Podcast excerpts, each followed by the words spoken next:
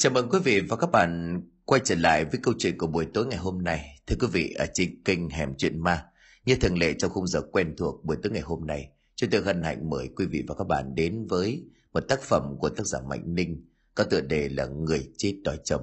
Thưa quý vị, là một tác phẩm hay và vẫn theo lối viết văn của tác giả Mạnh Ninh lấy bối cảnh của xã hội ngày xưa. Thưa quý vị, ngay bây giờ không mất thêm thời gian nữa, chúng tôi hân hạnh mời quý vị và các bạn đến với nội dung câu chuyện Người chết đòi chồng, tác giả Mạnh Ninh qua phần diễn đọc của Đinh Soạn.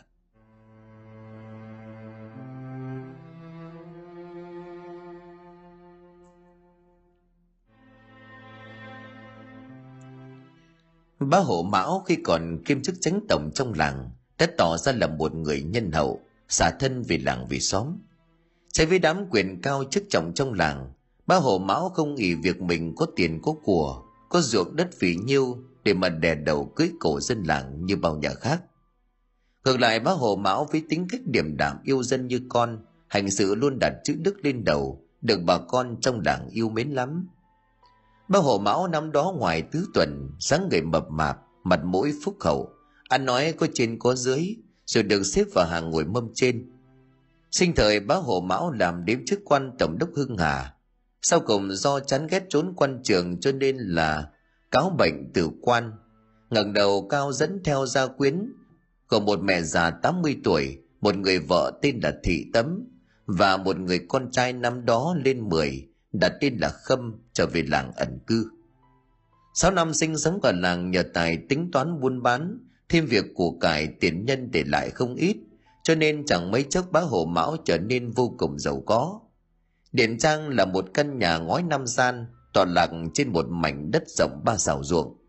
Trong nhà gia nhân nuôi tới tám người, đồng ruộng trăm mẫu thóc đầy ba kho, châu đầy năm lán.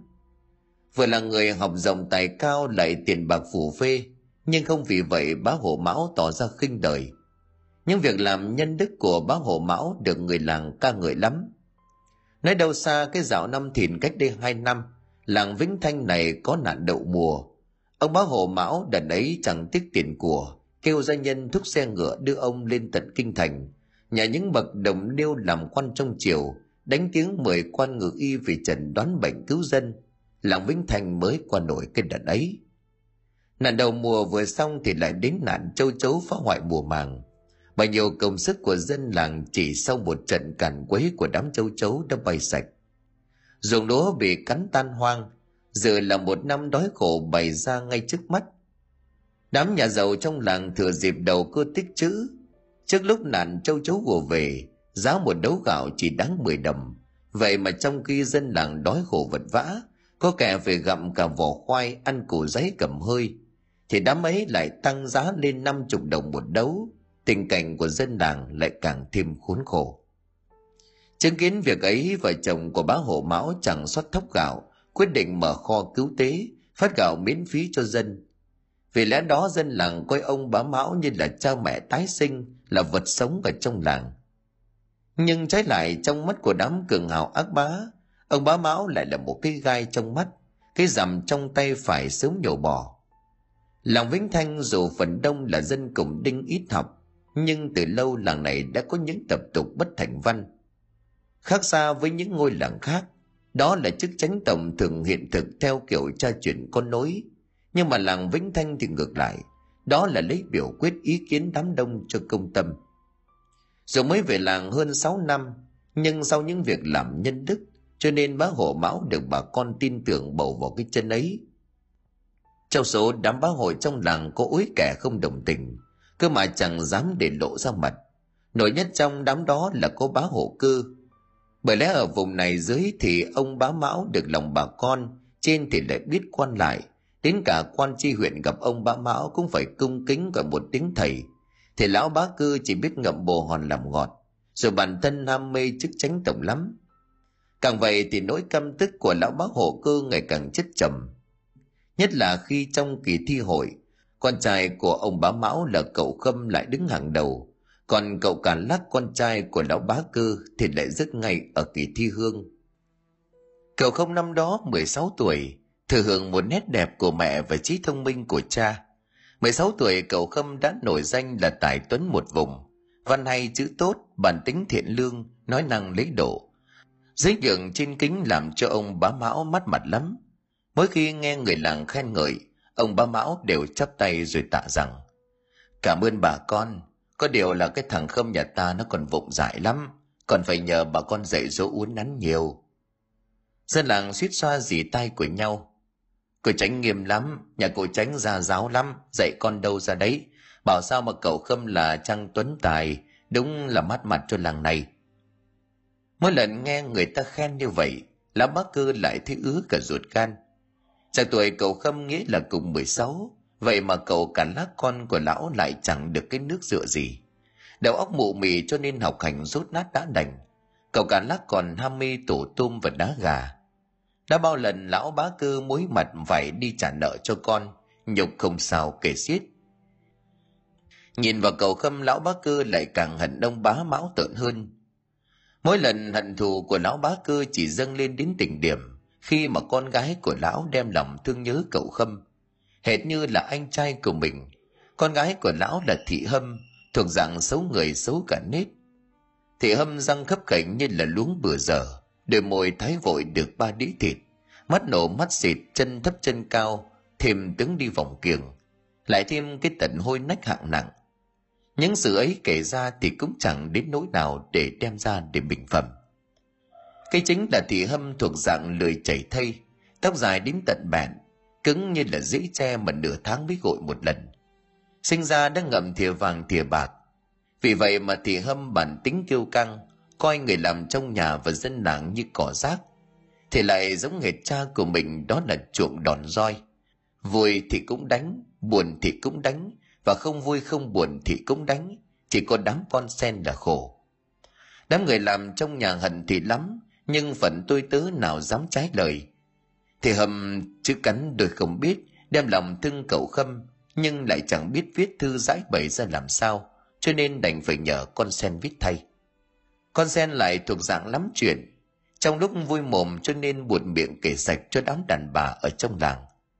Sau lần ấy con sen bị ăn một trận đòn trí tử và bị tống cổ ra khỏi nhà.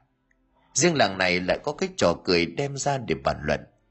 Thì hâm xấu hổ không biết giấu mặt vào đâu ngày ngày thì giam mình trong vòng bỏ ăn bỏ uống. Vợ chồng lão bác cư tìm mọi cách giấu sành nhưng chẳng được. Sau cùng mới thuê một cái thuyền lớn chở thị đi du ngoạn trên sông cho khuây khỏa. Ngàn nỗi lái thuyền là dân mạn khác mới đến, cho nên không hay thủy thổ. Con sông bao quanh làng vĩnh thanh và mấy làng lân cận có đoạn hạ nguồn, là một vùng trũng, xoáy nước rất mạnh. Hàng năm đã có bao nhiêu người xảy chân chết oan, châu bò thì không sao đếm hết thậm chí là có nạn lụt, làng này còn vớt được hơn hai chục xác người. Dân làng phải hỏi nhau vớt rồi đem chôn luôn ở bãi đất hoang gần đó. Chiếc thuyền bị cuốn vào vũng nước xoáy, lái thuyền hoàng kinh đánh rơi cả mái chèo. Cả thị hâm và hai con hầu cùng lái thuyền nằm mồi cho hà bá. Tận ba ngày sau mới nổi lệnh phệnh lên, xác dằn vào một gốc cây sung gần đó. Hôm đó nhằm đúng ngày mùng 3 tháng 8 âm lịch nghe tin thì hầm chết. Làng này dù chẳng ai ưa gì nhà lão bá cơ, nhưng mà tình làng nghĩa xóm nào có thể ngó lơ. Thì hâm sinh thời khinh người như cỏ rác, nhưng nghĩ từ là nghĩ tận. Trong làng trong số đó có cha con của ông bá mão cũng sằng thắp nén ngang chia buồn cùng tăng chủ. Lão bá cơ ngoài mặt thì âu sầu đáp lễ, nhưng sâu trong thâm tâm lão hận cha con của ông bá mão lắm lão luôn cho rằng cậu khâm là một người gián tiếp gây ra cái chết cho con gái của lão. Rằng nếu cậu khâm không chối bỏ tình cảm, thì con gái của lão đã không ủ rột. Mà không ủ rột thì con gái của lão đã không lên thuyền và không làm mồi cho hà bá. Mấy hận thù nhen nhóm trong đồng của lão bá cơ đã lâu, đến nay đã lên đến đỉnh điểm.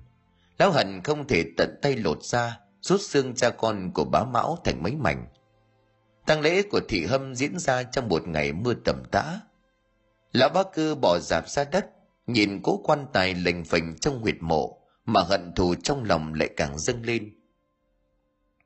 Chân cất xong xuôi, lão quỷ trước mộ bia của con gái, hứa sẽ có ngày thay con để trả thù mối nhục này. Cho đến ngay sáng ngày hôm sau, tại đình làng vĩnh thanh tổ chức một cuộc họp khẩn. Cuộc họp ấy có đầy đủ các bồ lão đồ mặn chức sắc và bà con trong làng người đứng kẻ ngồi, kẻ bám lên cành cây ngó vào nghe. Vì hôm nay làng này bàn về một việc lớn, đó là việc trị thủy. Đứng đầu làng cũng là người chủ trì cuộc họp hôm nay là ông bá mão. Trong bộ áo dài khăn đống ông bà mão kính cẩn cho một nén nhang vào cái đèn dầu. Nén nhang bắt lửa cháy đỏ rực. Ông bà mão phẩy hai lần thì lửa tắt, chỉ còn một làn khói trắng đục bay lên đờ mờ kính cẩn cắm nén nhang thơm xuống bát nhang thở thành hoàng làng ông bà mão kính cẩn tuyên bố, thưa toàn thể các bậc bồ lão, kính thưa toàn thể bà con dân làng. Máu tôi là dân tứ xứ khác đến đây để cư ngụ, lại chẳng có tài cán gì. Nay được bà con tin tưởng chọn làm chân tránh tầm. Vậy máu tôi đem sức mọn ra hầu hạ dân làng cho bó phận tôi tớ cầm canh. Làng ta ai cũng chẳng lạ gì độ dày thời gian đã sang đầu tuần tháng 8 âm lịch. Hàng năm à, cứ đến tận này làng ta sẽ có bão và lụt to. Vì vậy mà hôm nay mão tôi mời bà con đến để bàn kế trị thủy. Tiếng bàn tán dâm gian bắt đầu rộ lên làm mùa nào cả sân đình. Của đồ vương trong bộ áo dài có hoa văn hình đồng tiền, đứng lên giang hiệu dân đảng im lặng, đoạn vuốt sâu rồi hỏi. Chẳng hay là nhà ông tránh có cao kiến gì chưa? Ông tránh cứ bày ra dân làng xin hết lòng nghe theo. Ông ba mão chắp tay hành lễ đoạn nói oang oang. Việc ấy thì mão tôi cũng tính cả rồi. Sở dĩ làng ta hay bị lụt là do đê điều không có đủ cao, mà là chỗ thoát nước dẫn ra biển đã bị nghẹt. Nay theo ngụ ý của tôi thì dân làng ta chọn ra năm chục chai đinh đi khơi thông đường thoát nước. Cái ấy khả dĩ có thể cứu làng ta được một kiếp thế dân làng có vẻ thuận tình, ông ba mão chắp tay vái khắp lượt rồi bảo Má tôi dù tài hèn sức mọn, thế nhưng mà cũng ờ, xin đi đầu trong việc này. Tôi đã bàn với đám gia nhân ở trong nhà. Cả thầy tám mạng xin tận lực ra để khơi thông. Giờ biết đây là việc chung của làng, thế nhưng mà thói đời cha chung không ai khóc. Má tôi xin trả công mỗi người ba quan tiền một ngày. Nay bà con ai muốn đăng ký theo chân tôi, thì ờ, ghi danh nơi thầy thông phán. Ngay chiều nay tôi sẽ gác hết công việc to việc nhỏ đi thị sát một phen Thầy thông phán nghe thấy như vậy thì liền vội vã đứng lên. Bà bông tránh là việc này là việc cứu lụt cho làng. Hà cớ chi mà dân làng quần ngửa tay xin tiền của ông, à, chúng tôi mang ơn ông còn không hết. Ông bà Mão liền đáp, à, cây này... À... Thầy thông phán nhìn hơn trăm trăm mạng dân đang bu kín đỉnh làng rồi bảo. Lời tôi nói à, cũng thay tôi tiếng lòng của bà con, mọi người thấy có đúng không ạ? À? Dân làng đồng tình hô vang, Ông bà Mão cày mắt chắp tay hành lễ với dân làng trước khi cho mọi người về chuẩn bị để chiều nay đích thân ông đi thị sát. Oái om thay về đến nhà lại gặp được đứa học trò năm xưa giờ làm quan trong chiều mới về chơi. Ông bà Mão vui chuyện cho nên ăn uống quá chén mà đến quá trưa thì mới tỉnh rượu. Đúng đầu giờ thân nhằm 3 giờ chiều, đám gia nhân gồm 10 trai đinh thân hình lực lưỡng đã tề tiệu trong sân của nhà ông bá. Kẻ đem thuồng cuốc, kẻ đem gậy gập, ai nấy đều lộ rõ và tâm tư chỉ thủy ở trên mặt. Ông bá mão đã chuẩn bị ờ, cơm nước hối cả đám cùng ăn. Xong xuôi thì mới hành quân lên đường khi tiết trời chỉ còn vương chút tàn canh. Con sông đổ qua làng vĩnh thanh dài chừng 10 dặm đường đám đi thị sát đứng đầu là ông bá mão quyết định chọn một con đường tắt. Ấy là băng ngang cánh rừng mà đi cho nhanh. Trời ban nãy còn vướng ánh chiều tà. Bây giờ đột nhiên chuyển sang một màu tối om và ẩn ở khơi nước. Từng cơn gió lồng lồng bắt đầu thổi đến, cuốn đám lá cây bay lên. Ông mão quay sang bảo thằng giận. Giận à con ối mọi người rảo bước nhanh lên, khéo là sắp có mưa to.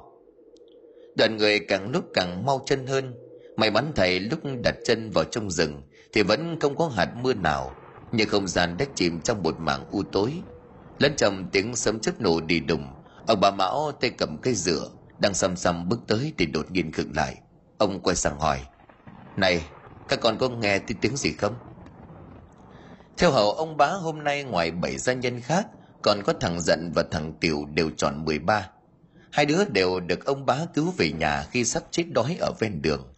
Theo hầu ông bá từ tấm bé, thằng tiểu định thần lắng tai nghe rồi chắp tay. Dạ bẩm là làm gì có tiếng gì hả? vừa nói xong câu nói đó thì chợt thằng tiểu giật mình ngoài tiếng lá cây sột soạt vì gió lầm nó nghe thấy có tiếng gầm gừ nho nhỏ hệt như là tiếng của một loại thú hoang cả đám chục người nhà ông bá mão dừng lại quan sát nhưng chẳng thấy con thú nào lảng vàng trong này lúc ấy mới yên tâm tiếp tục để khởi hành đi sâu vào trong độ nửa dặm đường, lúc này nền trời đã tối đen như là đêm ba mươi. Bên trong rừng già không gian đặc quánh mùi tử khí, lâu lâu chỉ có tiếng gào khàn đặc của đám cú mèo ăn đêm, làm cho khung cảnh vốn dĩ âm mưu nay lại càng thêm phần tiêu điều cô tịch. Thoảng trong âm điệu vùn vùn của gió đêm, ông bà bảo lại nghe rõ có tiếng giống đầy sức nặng. Tuy ít đặt chân tới cánh rừng này, nhưng ông bà mão biết chính xác rằng ngọn núi này có sói sinh sống. Lúc này khi tiến sâu vào một lối mòn trong rừng già anh chớp rạch trên tầng không cũng dần khuất sau những tàn lá rậm rạp. Ông bà mão căn dặn gia nhân bắt đầu dồn hết thần trí để tập trung. Rồi đoàn người đi khá đông. Thêm mấy gia nhân tinh thông võ nghệ gia truyền, nhưng ông bà biết chắc chắn mình không phải là đối thủ của đám xe đang nơi này. Một khi cảm giác sợ hãi đã sinh sôi, tự nhiên nó sẽ lan nhanh chóng nhất là với một người cẩn trọng như ông thì bóng tối luôn chứa đựng những hiểm nguy rình rập mà bao phen ông đã đương đầu khi còn trẻ lúc mà theo ông cụ thân sinh đến núi săn thú. Càng đi sâu thì con đường tắt càng trở nên nhỏ hẹp và ẩm mốc. Bó đuốc tầm dầu hôi trên tay của thằng tiểu đã bắt lửa cháy ngùn ngụt, ngụt soi sáng cả một khoảng rừng. Mấy bóng đen lao vụn vụn vào trong khoảng cây um tùm. Khi ánh sáng theo mỗi bước chân cả đám dọi tới càng đi sâu vào, không khí càng lạnh lẽo đến cùng cực. Rừng rú lại gặp tiết trời mưa phùn lúc nửa đêm, cho nên ẩm ướt và rét buốt lắm. Chỉ chốc lát sau, ông bá cũng cảm giác tê dại cả đầu. Rồi lạnh giá dọc tận vào xương tủy, nhưng ông vẫn cảnh giác cao độ. Bởi ông biết phía sau mình đã có kẻ bám theo, là người, là sói, hay là một thứ âm tà nào. Ông mão bỏ thằng tiểu cắm bó đuốc xuống một khoảng đất mềm nhanh chóng lấy từ trong gùi được ghép bằng thứ gỗ đã chốc hết cả nước sơn. Lấy ra một nắm dao cán đen, dài cỡ nửa cánh tay của người lớn. Chờ con dao này tuy chẳng phải là dao thần, dao thánh gì, nhưng dù gì vào núi cũng phải có cái gì đó để phòng bị. Có con dao ở trong tay, đám gia nhân của ông mão cũng cảm thấy yên tâm thêm một chút. Nghỉ ngơi quãng độ nửa khắc, ông mão không khỏi hối gia nhân bước nhanh hơn con dao phay trên tay của đám người vung lên lia lịa nhanh chóng chặt đám dây leo đang lan đầy ở trên đường mòn sắp ra khỏi cánh rừng Trần Đồng Mão giật mình khi thấy trước mặt có một ngôi miếu đổ nát. Đồ ấy làng mạc còn cách xa nhau, giao thương còn chưa thuận tiện. Người sống thì ít mà người chết thì nhiều.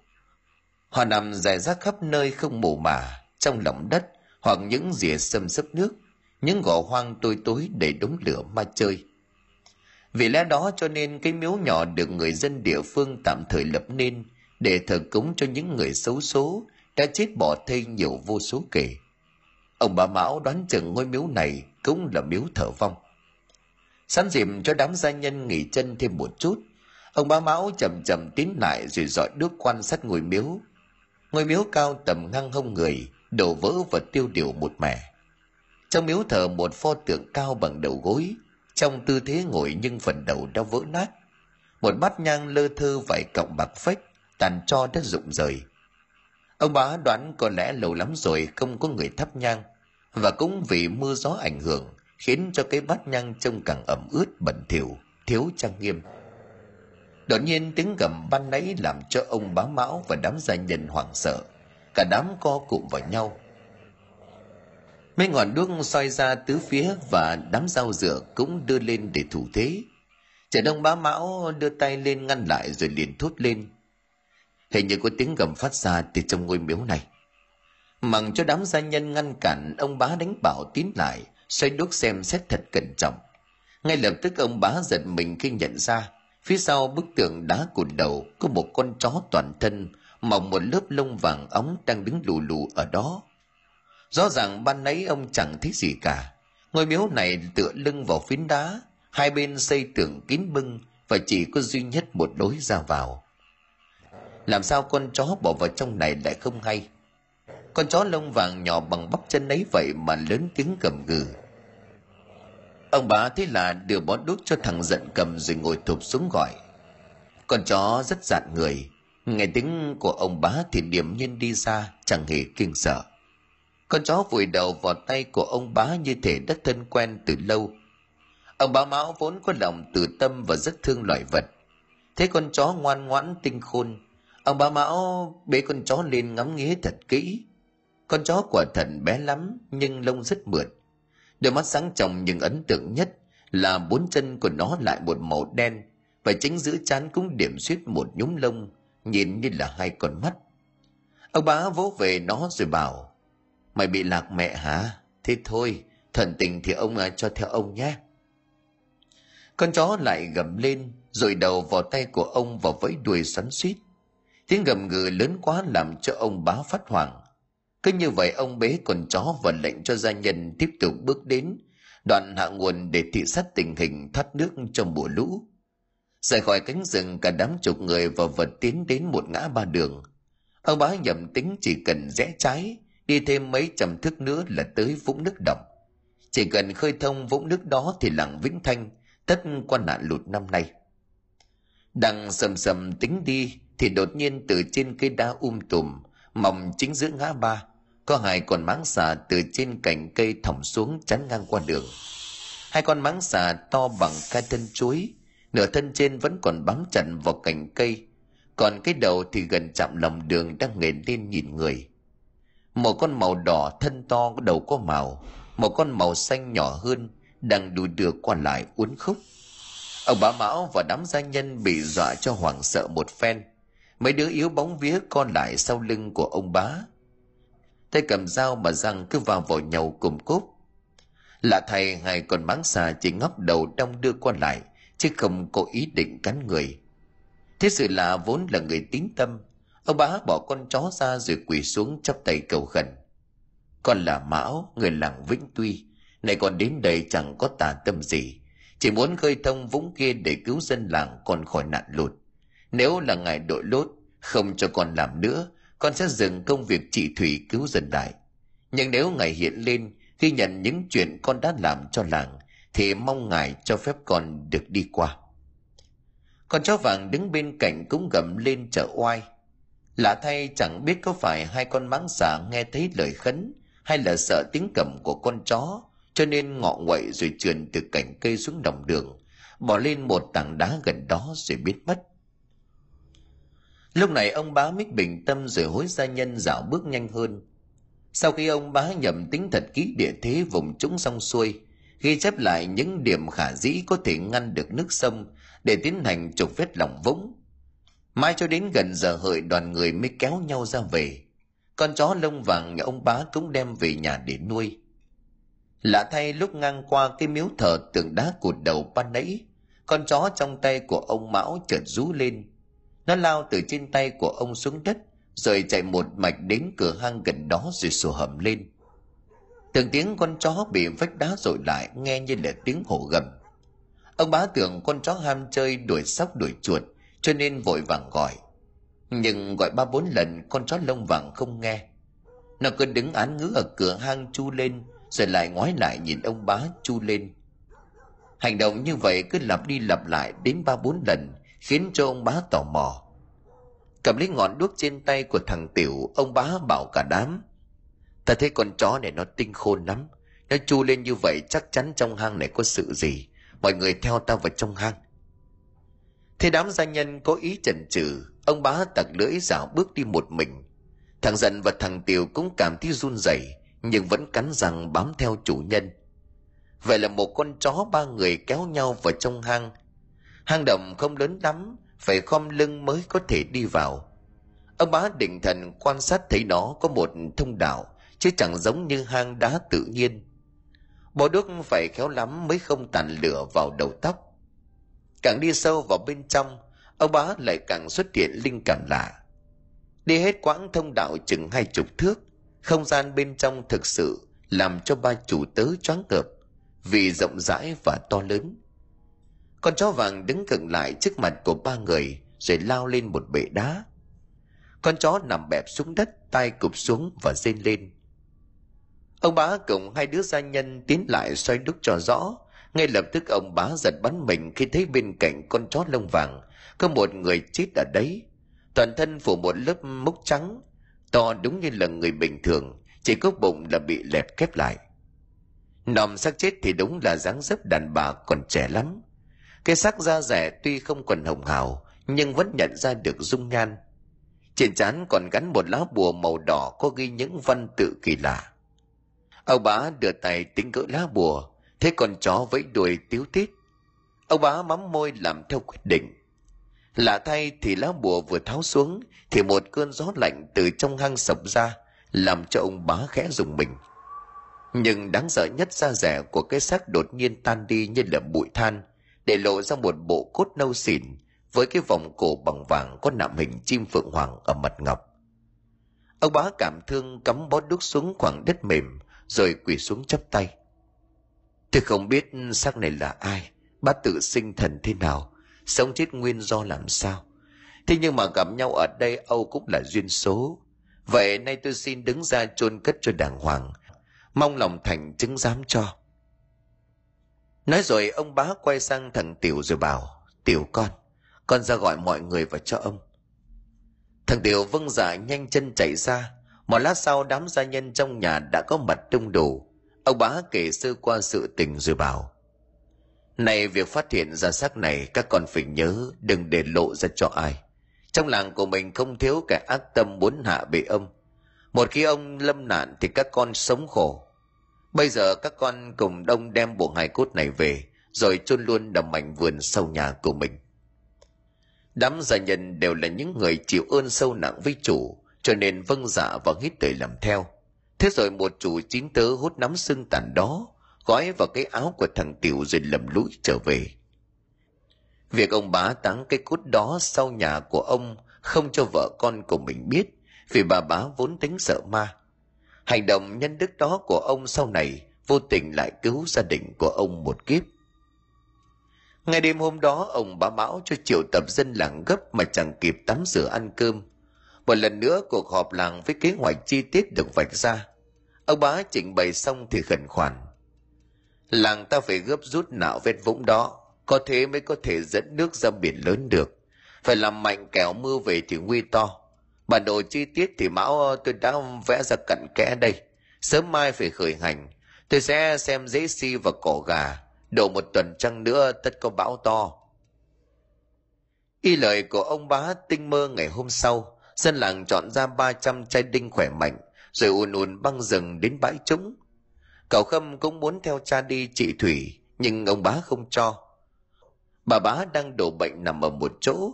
Việc đốc thúc gia nhân thu hoạch trước khi bão lụt về đành giao cả cho cậu. Về phần của đám người kéo nhau đi ngay. Kẻ chặt cây đốn gỗ, kẻ đắp đất vào giỏ, vác đá cật lực để ngăn sông.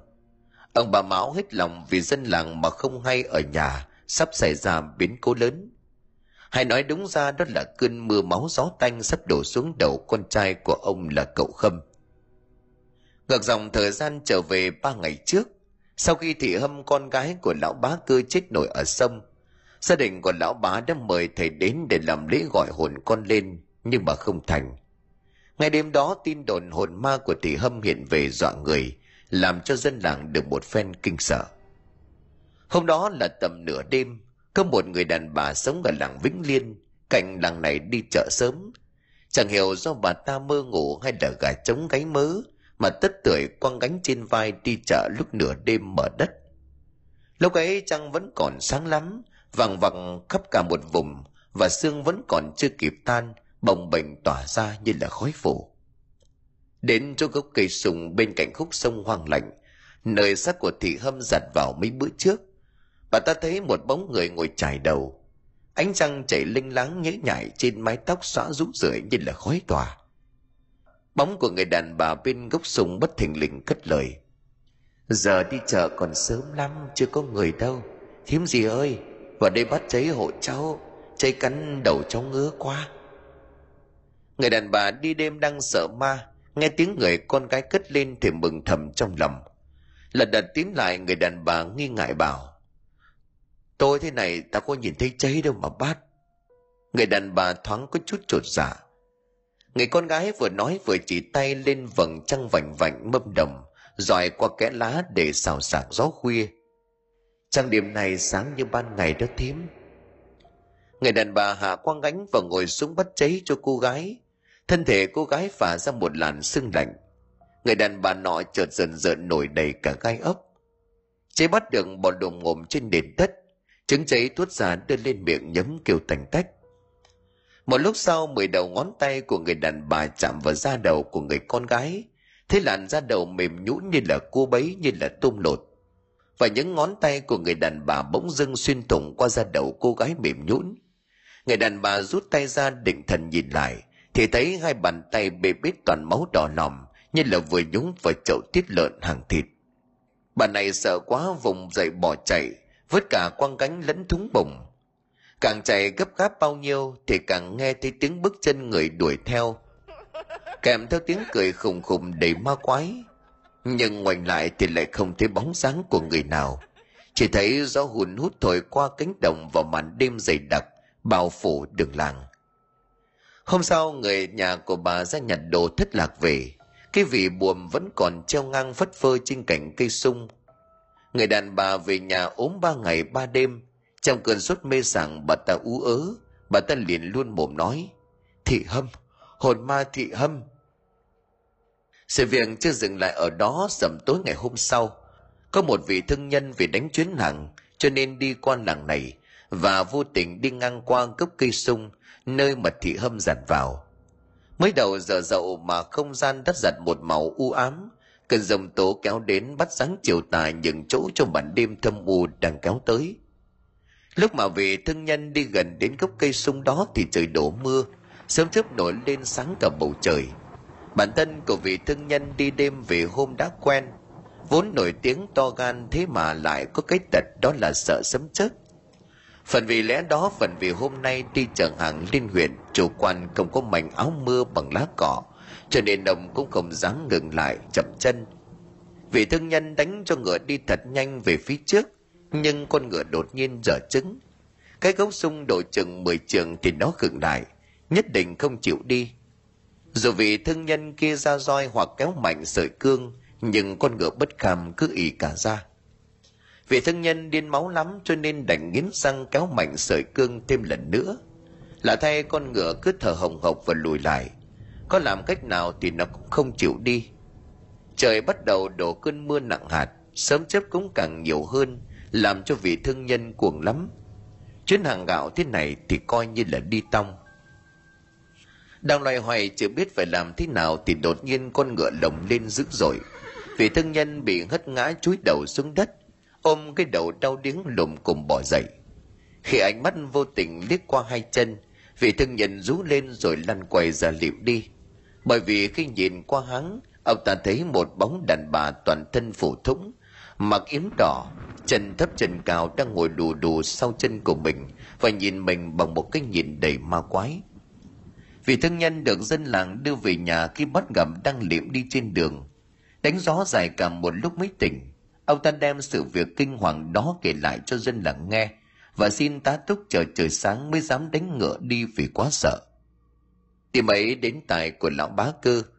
Lão bá cơ khẳng định trong thâm tâm rằng hồn ma con của mình làng vàng quanh gốc sông đó chưa thể đi đầu thai. Lão biết chắc chắn vậy, vì đã mấy đêm liền lão mơ thấy con gái hiện hồn về để kêu gào. Hôm nay nghe tin đồn này dâm gian, lão lại càng tin hơn về việc vong linh con gái còn vương bụi trần chưa thể siêu thoát. Ngày sáng hôm sau, khi đa phần dân làng đều đi chặn sông vết vũng lão bá cử kêu gia nhân đánh xe ngựa đi mời thầy cúng ở làng bên về để làm lễ trục vong. Lão cúng này là một thầy pháp có tiếng ở làng bên được mời đến. Chẳng chậm chế lão thầy hối mọi người chuẩn bị theo những gì đã ghi trong tấm giấy dầu.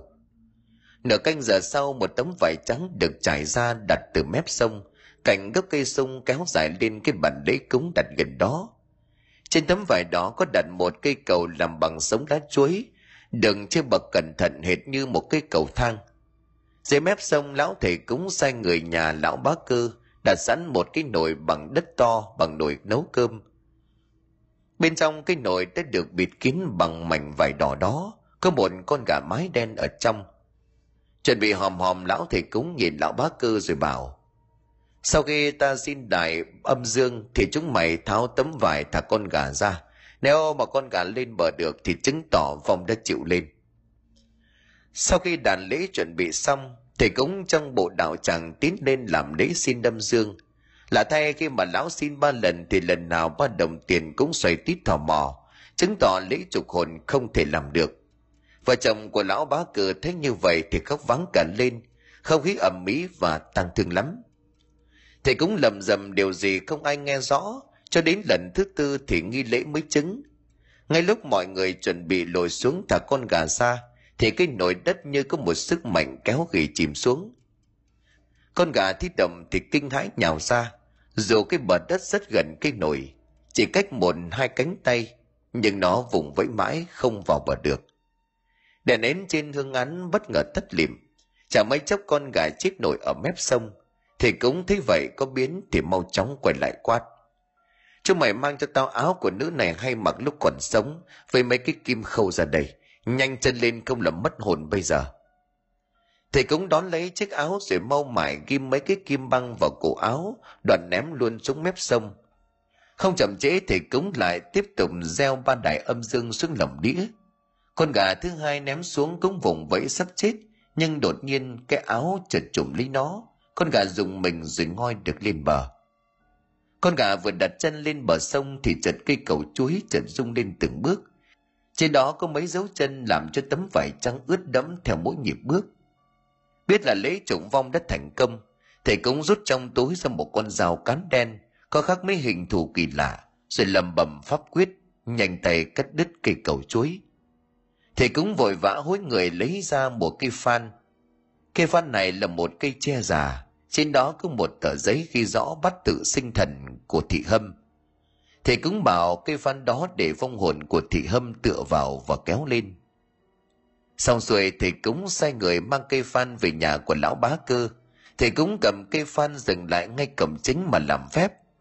Trong sân của nhà lão bá cơ đã có để sẵn một cây cầu chuối, bắc từ bên ngoài cổng vào sân, để cho vong hồn có thể xin phép thổ công vào nhà thế nhưng mà đột nhiên lúc đó có một sự việc xảy ra quái đản cây cầu chuối rung lắc dữ dội, rồi rách toạc ra như có ai đó dùng tay xé nát.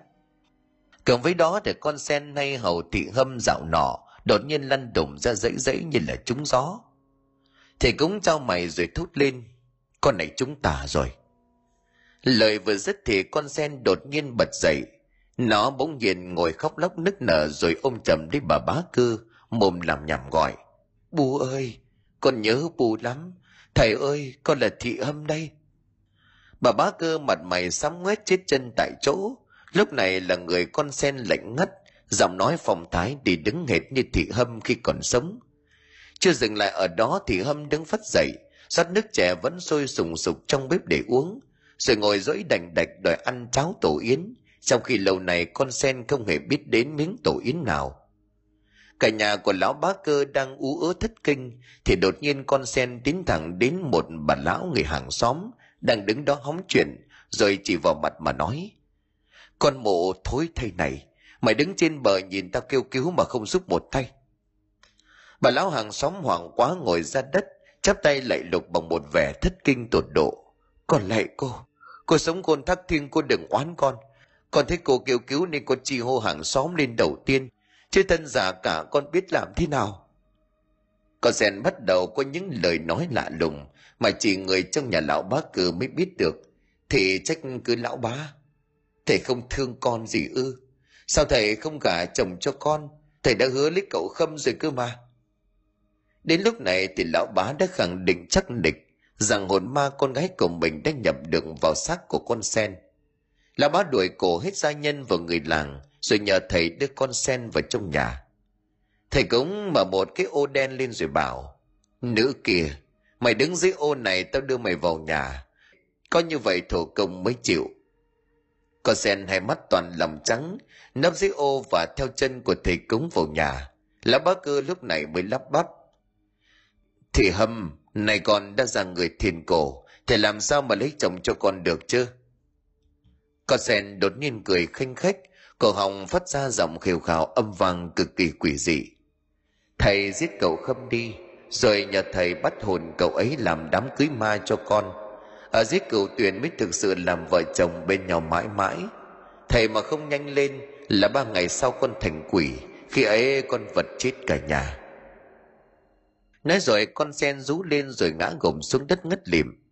Lão bá cơ mặt mũi tái xanh mồm lắp bắp. Thế thế là sao hả thầy? Thầy cũng ngâu sầu rồi đáp, con gái của ông là vong chết trẻ, lại chết khi chưa tận số cho nên oán khí nặng. Nay nó về nó báo thế này, nếu không làm theo lời nó nói, nhất định nó sẽ làm quỷ hại người. Ai bảo ông hứa tầm bậy nhằm đúng giờ độc lạy thầy thầy cứu vợ chồng tôi. Xin thầy thực hiện tâm nguyện của con bé, vợ chồng con xin hậu tạ ba nén vàng và năm mẫu ruộng. Thầy cũng vốn là một kẻ tham tài nghe thấy khoản thủ lao hậu hĩnh thì trong lòng ưng ngay. Thầy diệu hai vợ chồng lão bá đứng dậy rồi thùng thẳng vuốt sâu rồi bảo việc kết hôn nam giới ta có thể làm được, có điều có điều gì? Xin thầy cứ dạy. Cái ấy sẽ ra ác độc và kỳ công lắm. Thêm nữa, việc này phải thực hiện trong bí mật, nếu lộ ra chỉ có đường chết. Việc ấy phải làm sao? Xin thầy cứ dạy. Ông bà muốn cưới thằng nào cho con gái của mình chỉ việc bắt sống thằng đó đem về đây. Ta sẽ dán bùa nhiếp hồn để trói buộc phong linh của nó. Sau đó, ông bà đào cố quan tài của con gái lên và đem để vào một chiếc hầm ngầm. Phải nhớ không được để cho tiếp xúc với ánh sáng. Xong xuôi đem thằng đó đóng đinh và nắp ván thiên quan tài chôn xác con gái của ông bà. Ta có một bí thuật giúp thằng đó sống được đến ba ngày sau mới chết. Khi nó tỉnh táo lại sẽ thấy xung quanh tối om lại mặt đối mặt với xác chết, thì nó sẽ ôm hận mà lìa xa trần thế. Vì chết đem theo oán niệm và nỗi hoảng sợ, cho nên hồn ma của nó mãi mãi quanh quẩn trong quan tài, quản thi con gái của ông bà. Lúc đó ta mới có thể làm lễ kết hôn âm dương khi một quan hai hồn. Thế nhưng mà nhà ông phải nhớ, trong ba ngày quản quan tài đó, đừng để có ai phát hiện. Nếu không bùa phép phản vệ thì đại nạn lâm đầu nghe lão thầy cúng kể đến đây. Hai vợ chồng lão bá cơ thất kinh nhìn nhau. Phần vì từ lâu lão bá cơ đã muốn tận tay làm hại cha con của ông bá mão. Phần vì cũng muốn đáp ứng sở nguyện của con gái, cho nên lão đành liều mà làm theo. Tiên gia nhân được lão bá cơ sai đi dò la một lát sau quay về rồi bảo, bẩm ông ông bà mão cùng đám thanh niên đi ngăn sông vết vũng. Nhà chỉ còn mình cậu khâm và bà bá ốm bệnh với mấy đứa người ở mà thôi. Ông bá liền gật đầu xua tay. Mày gọi thằng tuất lên đây cho tao. Tuất là người ở lâu năm nhất trong nhà. Sau bao năm hầu hạ, tuất được giao cho chân quản gia, quản lý thu chi trong nhà và phân công việc cho đám người hầu. Ở với chủ nhiếp tính của chủ, tuất là một tên hách dịch và cực kỳ bất nhân.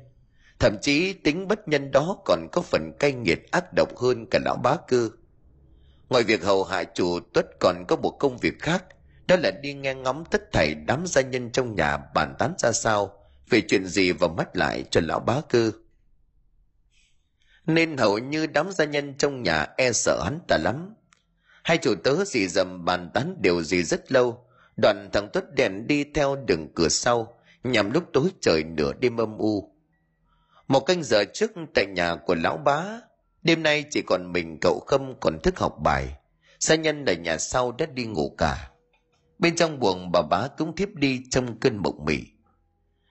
Thì chợt cậu khâm nghe thấy tiếng hát vọng ra từ sau nhà. Thành âm ấy, tiếng hát ấy trông như là gió, nhanh chóng thu hút sự chú ý của cậu. Tò mò, cậu khâm tự nhủ, quái lạ, giờ này còn ai hát vậy? Mà sao giọng hát này nghe thánh thót như vậy? Gia nhân nhà mình đâu có ai có chất giọng lạ lùng như vậy. Nghĩ đoạn, cậu khâm bỏ sách đứng lên tiến ra sau nhà. Sau nhà cậu có một khoảng đất bằng phẳng và một cái ao thả cá. Và bên bờ ao nơi có bậc đá dẫn xuống dưới, cậu khâm giật mình khi thấy một thiếu nữ mặc bộ đồ trắng, tóc xóa ngang vai với gương mặt diễm lệ, cùng với một làn da trắng như bông hoa bưởi, đang ngồi khoản nước và ngân nga ca hát hình như nhận ra sự có mặt của cậu. Thiếu nữ thẹn thùng đứng lên, nhìn cậu bằng một cái nhìn e ấp. Cậu khâm đang tính hỏi xem danh tính cô gái này là ai. Sao đêm hôm còn vào nhà mình, thì đột nhiên thiếu nữ quay lưng về góc vườn và biến mất sau một gốc cây cổ thụ. Cậu khâm còn đang há hốc mồm thì bên tai văng vẳng thanh âm nhẹ bẫng. Cẩn thận, đêm nay có kẻ muốn hại cậu. Cậu đừng ra khỏi nhà đêm nay khâm đứng chết chân tại chỗ, thì có tiếng gọi ở ngoài cổng cất lên, làm cho cậu ú ớ tỉnh. Khâm đã đẫn nhìn quanh và thấy mình đang ngồi ở bàn đọc sách. Hóa ra từ nãy đến giờ bản thân đang ngủ mơ. Chợt nhớ đến tiếng gọi bên ngoài cổng, khâm lần đật đứng lên. Cánh cổng vừa mở, khâm thấy một bóng đen nhào tới. Sau đó là một tiếng cậu phát ra. Cộng với cảm giác đầu nói trên đỉnh đầu khâm thấy trời đất quay cuồng, chân tay liệm đi và lăn quay ra đất. Kiểu lúc đó ở bên ngoài nghĩa địa, vợ chồng lão bá cơ và gia nhân tin cẩn đang hùng hục quật mộ của con gái. Đến khi mà cây sẻng chạm vào nắp hòm, lão bá ra hiệu cho dừng lại. Lão bá thắp một nén nhang chọn một khoảng đất mềm ngay đầu mộ đất, cắm xuống và lầm rầm khấn vái điều gì. Đoạn lệnh cho hai gã gia nhân khai quan bật quách hai gã lực điện xiết lại miếng vải đang đeo trước, rồi nhấc cây xà beng nặng chỉ kê vào khe hở của đoạn quan tài, rồi ra sức bẩy. tiếng mấy cây đình vang lên răng rắc nặng nề. Nắp quan tài được bật lên dùng lên mấy nhịp rồi nằm trình hình trước bốn cặp mắt. Liền theo đó thì một mùi thối khắm cực kỳ kinh tởm sộc ra, làm cho cả bốn người phải giặt ra ngoài. Quan tài chôn xác của thị hâm chưa lâu nhưng lại sát bờ ruộng nên nước đã ngập vào lưng đừng việc xác thì chết đuối ba ngày lại quản trong nhà một ngày, cho nên sớm đã phân hủy.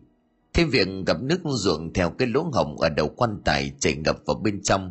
Cho nên cái thầy trồng mấy lớp vải liệm đất trương phình lên, da thịt nhão ra thành một lớp váng mỡ nhở nhở một mùi hôi thối tởm lợm hòa cùng sương đêm quyện vào mũi, làm cả đám gặp người ói mửa. Thì hâm nằm im lìm trong cố áo quan tấm vải liệm quấn thây càng rằng hít cỡ.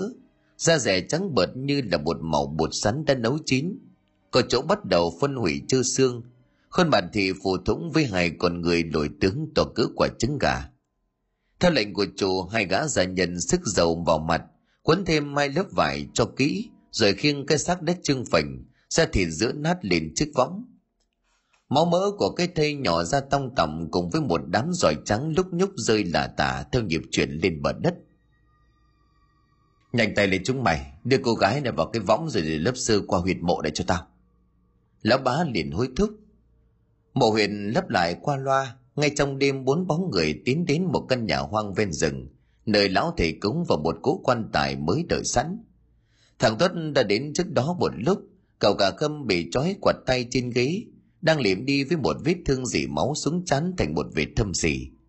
Lão bá cơ sai gia nhân hạ cái võng xuống cái xác bên trong rồi bảo, bẩm thầy có thể tiến hành ngay được chưa à mùi hôi thối của xác chết bốc ra nồng nặc, làm cho ai nấy đều lượm giọng. Cái võng vừa đặt xuống nền đất dì ra chất dịch màu vàng thanh hôi. Thì cũng gật đầu sai hai gã kia đem cái xác giữa nát đặt vào trong lòng áo quan. Một cẳng tay đang nhúc nhúc rồi bỏ rơi xuống đánh bộp xuống đất tên gia nhân phải cố gắng nín nhịn, nhưng mùi hôi thối khắm sộc vào tận óc, làm thức ăn trong dạ dày cuộn lên từng cơn nôn thốc nôn tháo. Mãi một lúc sau, cái cẳng tay mới được đưa vào. Lúc ấy, nỗi khổ sở của sự tra tấn xác thịt mới đến với cậu khâm. Tấm thiên quan tài được hai gã gia nhân khiêng đặt ra đất, thầy cũng lúc này mới bảo thằng tuất, mày tháo dây chói đặt thằng này ra kia cho tao cậu khâm ngất liệm được nằm ngửa trên phiến đá gần đó Lam thì cũng móc trong một cái hú sành ra một con cóc và một củ nhân sâm. Con dao lá lúa trong tay của lão chọc mạnh vào cổ con cóc, dòng máu tươi dì ra thấm đẫm củ nhân sâm, đôi mắt của lão ánh lên một nét độc ác vô cùng. Đưa bàn tay khô gầy bóp miệng của cậu khâm, lão nhét luôn củ nhân sâm ướt đẫm máu cốc vào trong miệng của cậu, rồi lấy một tấm bùa có ghi những ký tự ngoằn ngoèo bằng mực đỏ, dán quanh miệng của cậu. Đoạn quấn chặt bằng một mảnh vải và buộc thắt nút sau gáy. Chúng mày đặt nó lên nắp quan tài cho tao. Lão thầy cúng nói như ra lệnh. Hai gã gia nhân một lần nữa khiêng cậu khâm, đặt vượt lọt trong lòng của nắp áo quan. Lão thầy cúng chỉ đợi như vậy, bèn móc ra cây đinh dài cỡ bằng ngón tay cây lên lòng bàn tay cậu và đóng thật mạnh đinh sắt xuyên qua da thịt làm máu tê bắn ra. Cậu khâm cũng chẳng tình cùng với cơn đau đớn tột cùng. Cậu rú lên kinh hãi khi thấy cảnh tượng trước mắt. Cây búa trong tay của lão thầy cũng vẫn giáng xuống những nhát cật lực, mặc cho cậu khâm vùng vẫy.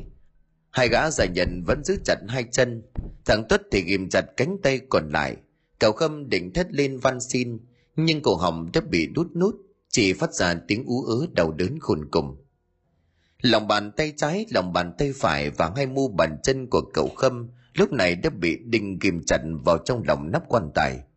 Cậu đau đớn ngất liệm đi, trong khi máu huyết chảy ra, làm cho lòng ván thiên đỏ lòm, xong xuôi thì cúng lệnh chúng mày đập nắp quan tài vào mau đi. Thế là tấm thiên quan tài kim chặt thân thể của cậu khâm bắt đầu đặt vào quan tài. Khuôn mặt của cậu dần chìm vào bóng tối, đối diện với cái xác giữa nát mùi tối kinh khủng một lần nữa làm cho cậu tỉnh lại với cảm giác tởm lợm và đau đớn thấu xương. Một lúc sau, tiếng ú ớ chỉ còn rất nhỏ, vì có quan tài đã đóng lại.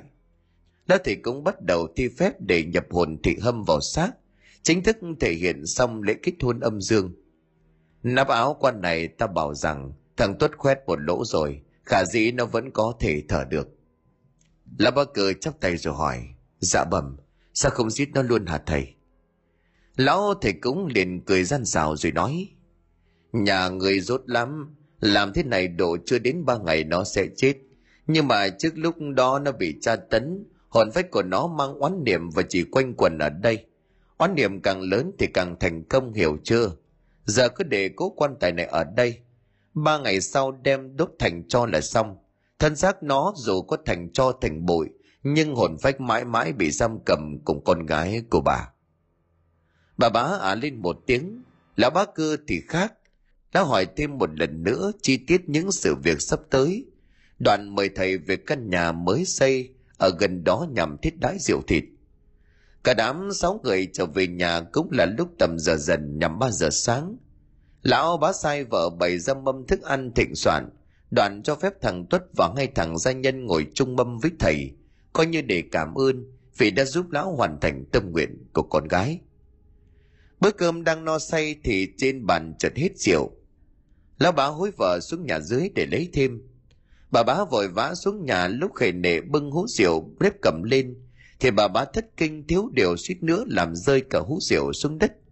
Bởi lẽ trên bàn ăn lúc này, bốn thân người gồm lão thầy cúng, thằng tuất và hai gã gia nhân nằm vẹo đầu, cứng đơ ở trên bàn, máu ứa ra từ miệng và hai lỗ mũi. Da mặt thì biến thành màu đen sạm cái gì thế ông? Bà bá hỏi trong kinh hoàng, lão bá cơ ngồi im lìm trước bốn xác chết là một nụ cười ác độc rồi bảo, tôi cho chúng nó uống thuốc độc cả rồi. Thuốc trộn trong món thịt gà ban nãy tôi dặn bà đừng có ăn. Giết chúng nó rồi thì việc mình làm không ai phát hiện ra bà hiểu chứ. Tôi cố tình bảo lão thầy cúng về căn nhà mới xây này, vì nó nằm xa làng, lại không có gia nhân trong nhà cho nên ma không biết quỷ không hay đã vậy ba nén vàng với năm mẫu ruộng tư hứa tạ lễ chẳng phải trả bà còn đứng đó làm gì? Khiêng xác chúng nó ném ra sông nhanh lên gần sáng rồi đấy. Bà bá cơ run cầm cập nhưng không dám chậm chân. Quả thật là tính toán của lão bá cơ chuẩn từng ly. Bên cạnh căn nhà mới chính là con sông làng và một cái thuyền lão bố trí sẵn.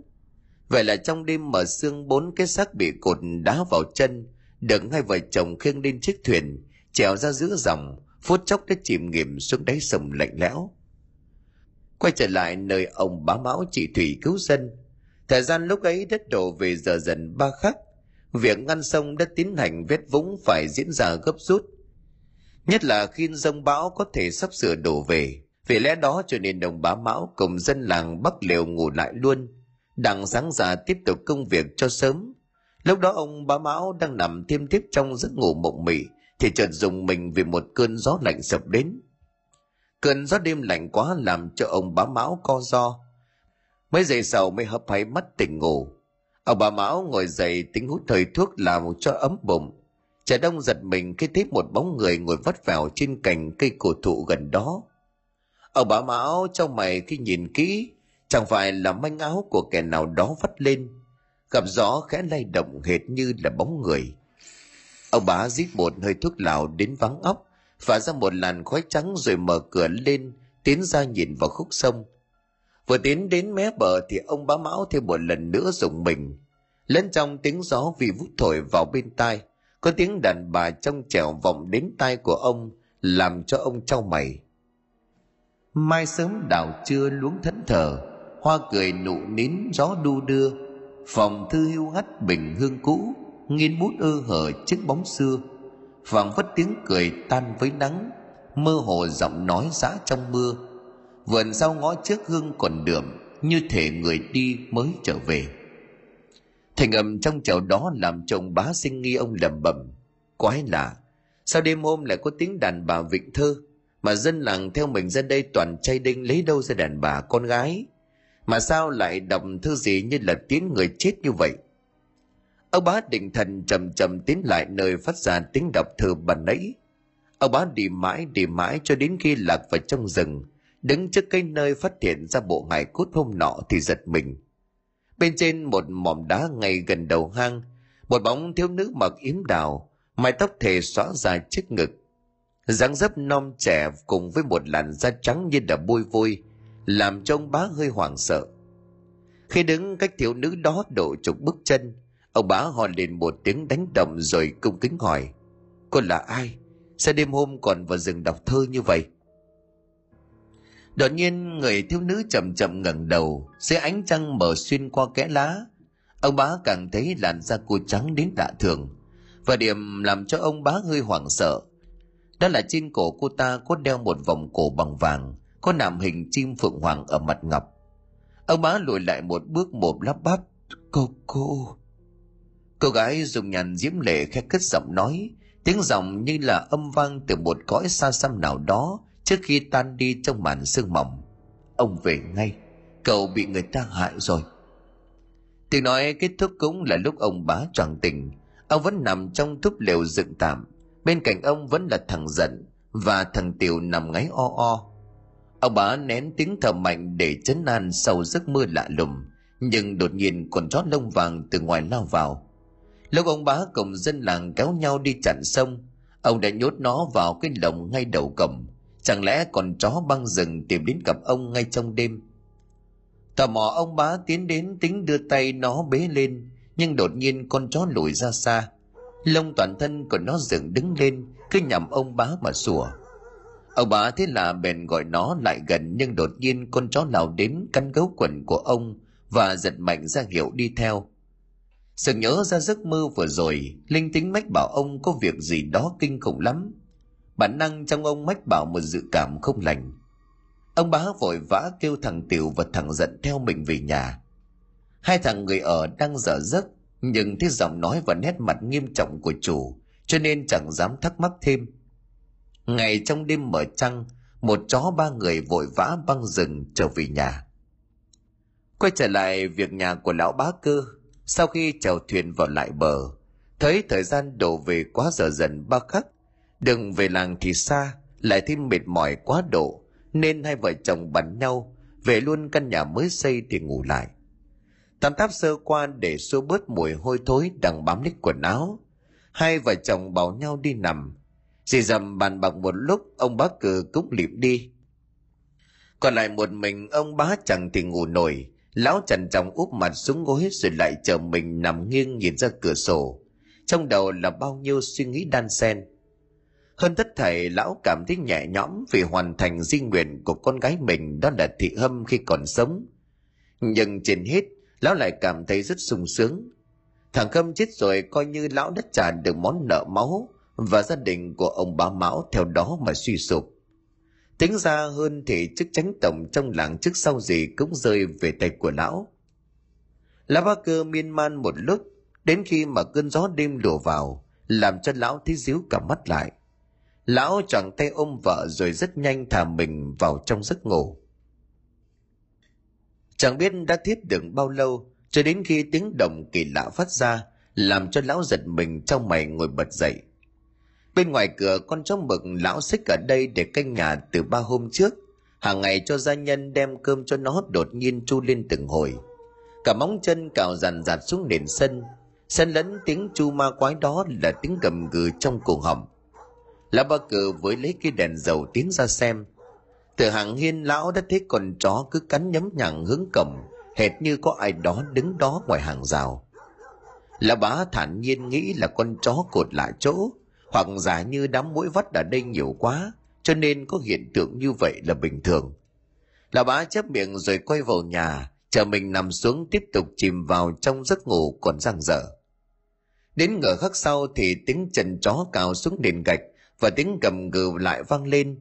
Lần này có chiều càng lớn hơn làm cho lão bá trong mày tỉnh giấc hai lần. Đang ngon giấc thì bị phá ngang, lão bá chộp lấy cây gậy gỗ trong gầm giường rồi với lấy cây đèn dầu tính ra phang con súc sinh một trận. Hồng hồ tiến nhanh lại cầm.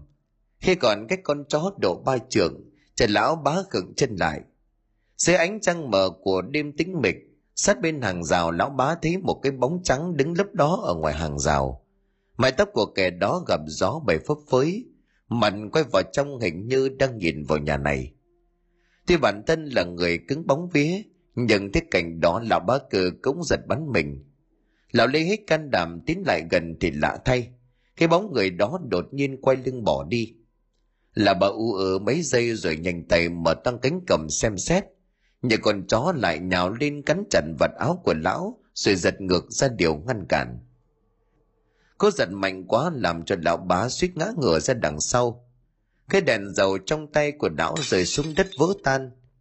Lão cày cú lắm sẵn cây gậy trong tay lão phang một cú cật lực làm cho con chó rú lên, đã ướt cả nền gạch và cụp đuôi rên lên ư ử.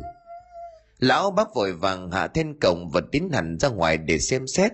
Chỉ có ánh trăng lờ mờ xen qua tán tre ở bên kia đường và tiếng côn trùng kêu giả dích bóng người này đã biến mất.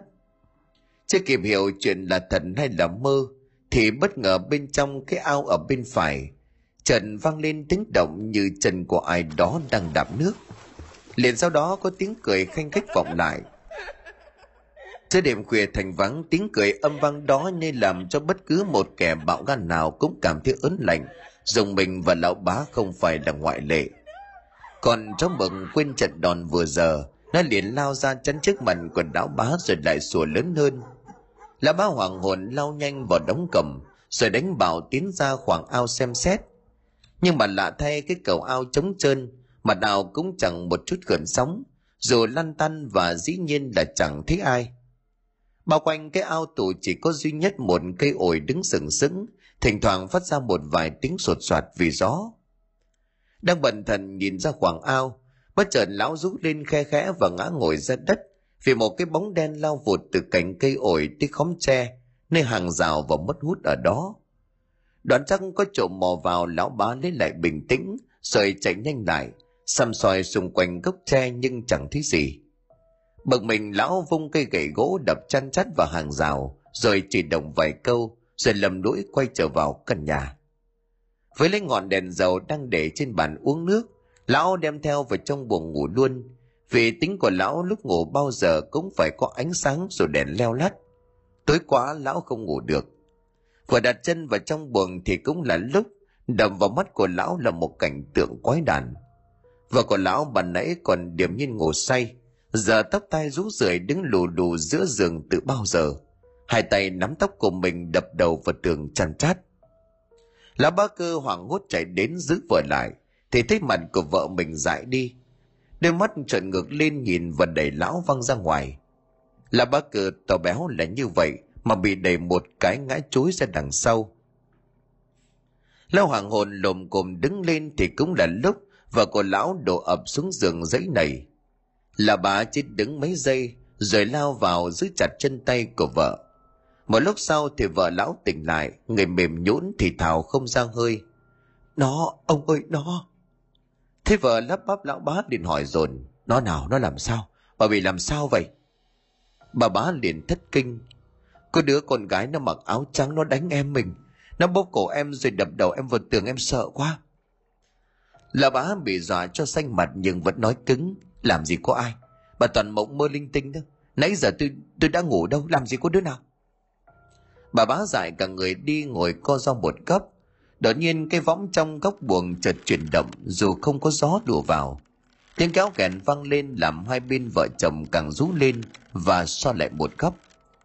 Đỉnh điểm của sự sợ hãi đó là khi bên ngoài có tiếng bước chân người đi lại kèm theo tiếng cười khanh khách vô cùng quỷ dị. Không dám ngồi trong buồng, hai vợ chồng kéo nhau ra hàng hiên chờ trời sáng. Nhưng ngồi chưa ấm mông thì thêm một lần nữa, con chó cột ở cổng lại gầm lên. Bà bá lúc này mụ mị đầu óc, bà ngồi co lại hàng hiên, mồm nói làm nhảm như bị chúng ta. còn lại một mình lão bác cơ run như là cầy sấy, chân tay của lão run lẩy bẩy, hai mắt trợn lên nhìn ra chỗ con chó nhưng lần này không còn thấy hình ảnh bóng đàn bà quái dị nào ngoài hàng rào nữa. Lão đang hồi hộp, chưa biết phải làm gì. Chẳng biết do quán tính hay có một thiết lực vô hình nào, bắt lão không thể rời mắt khỏi hàng rào. Và lần này lão lại thấy rõ người đàn bà mặc áo trắng, tóc xóa dài đứng ngay ngoài hàng rào. Đôi mắt sắc lạnh nhìn chằm chằm vào nơi lão ngồi.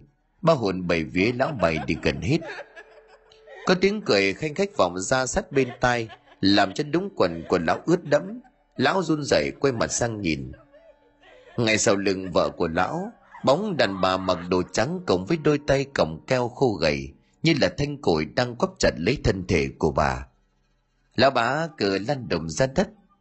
Về phần của ông bá mão, lạ thay con chó lông vàng không đưa ông về nhà, mà dẫn ông chạy thẳng đến nơi đặt cố quan tài của thị hâm, nơi mà cậu khâm đang bị đóng đinh trong đó chứng kiến cố quan tài mới tinh đặt trình hình ở đó, ông bá mão rụng rời cả chân tay với linh cảm thức dục con chó nhảy lên nắp áo quan rồi cào dàn dạt xuống lớp gỗ dòng điệu giống lên như là ra hiệu. Ông bá mão đã đẫn hối gia nhân mở nắp quan, may mắn thay cậu khâm đã được cứu một mạng. Vì cái xác trong quan tài không thể nhận ra là ai, cho nên đồng bá hối gia nhân đốt luôn. Về phần của ông ông lập tức, ông cống cậu khâm băng rừng tìm đến nhà ông lăng huyền ở gần đó. Sau hai tuần chữa chạy, cậu khâm đã khỏe mạnh phần nào. Ông bà lúc đó mới đem sự việc mình táng bộ cốt sau nhà kể cho vợ con nghe. Ông thầm cảm thấy may mắn vì được phong hồn báo mộng và con chó lông vàng tinh khôn, nên mới biết nơi con trai của mình gặp nạn. Bà bá và cậu không nghe xong thì mùi lòng. Cả nhà bảo nhau xây cất một lăng mộ khang trang và thờ cúng như ruột thịt bẵng đi ba năm sau. Cậu không khi ấy đỗ chức thám hoa, được phong làm quan ở trong triều. Đến khi vinh quy bái tổ, cậu đưa một người con gái mà mình mới quen trên kinh thành về ra mắt cha mẹ và tổ tiên. Bẩm thầy bẩm u, đây là thị hạ, là con gái của ông đồ trên kinh. Chính là ông đồ thứ đã cho con tá túc tại nhà để xuôi kinh nấu sử còn và thị hạ đã thầm thương trộm nhớ nhau, nay xin ra mắt thầy bu cho phải đạo ngay khi vừa chạm mặt, ông bá mão đã khựng người. Chỉ thấy người con gái đó hành lễ cho ông bà. Đoạn cung kính nói nhỏ vào tay của ông. Lạy thầy, con là người con gái thầy hút xác trong hang năm nào. Con bị một lão thầy cúng bắt về yểm hồn canh kho báu. May có thầy gỡ bùa, cho nên con mới được siêu thoát. Nay con xin về làm dâu nhà thầy để đền áp ơn xưa. Ông bà mão dừng dừng nước mắt ngay tháng đó, đám cưới của cậu khâm được tổ chức linh đình. Trong đám cưới linh đình đó, người ta thấy hai người ăn xin thân thể tàn tạ. Đầu tóc rối bù, cứ cười nói làm nhảm. Đứng ngoài cổng xin ăn. Hai kẻ đó chính là vợ chồng lão bá cư năm nào. Chẳng hiểu sao ba năm nay hóa điên hóa dại. Sung sướng nhất trong đám ấy, có lẽ là con chó lông vàng. Nó được người ta gọi một tiếng cậu. Nằm chiếm trệ trên chiếc chiếu hoa, ăn bác riêng và ngang hàng với ông bá mão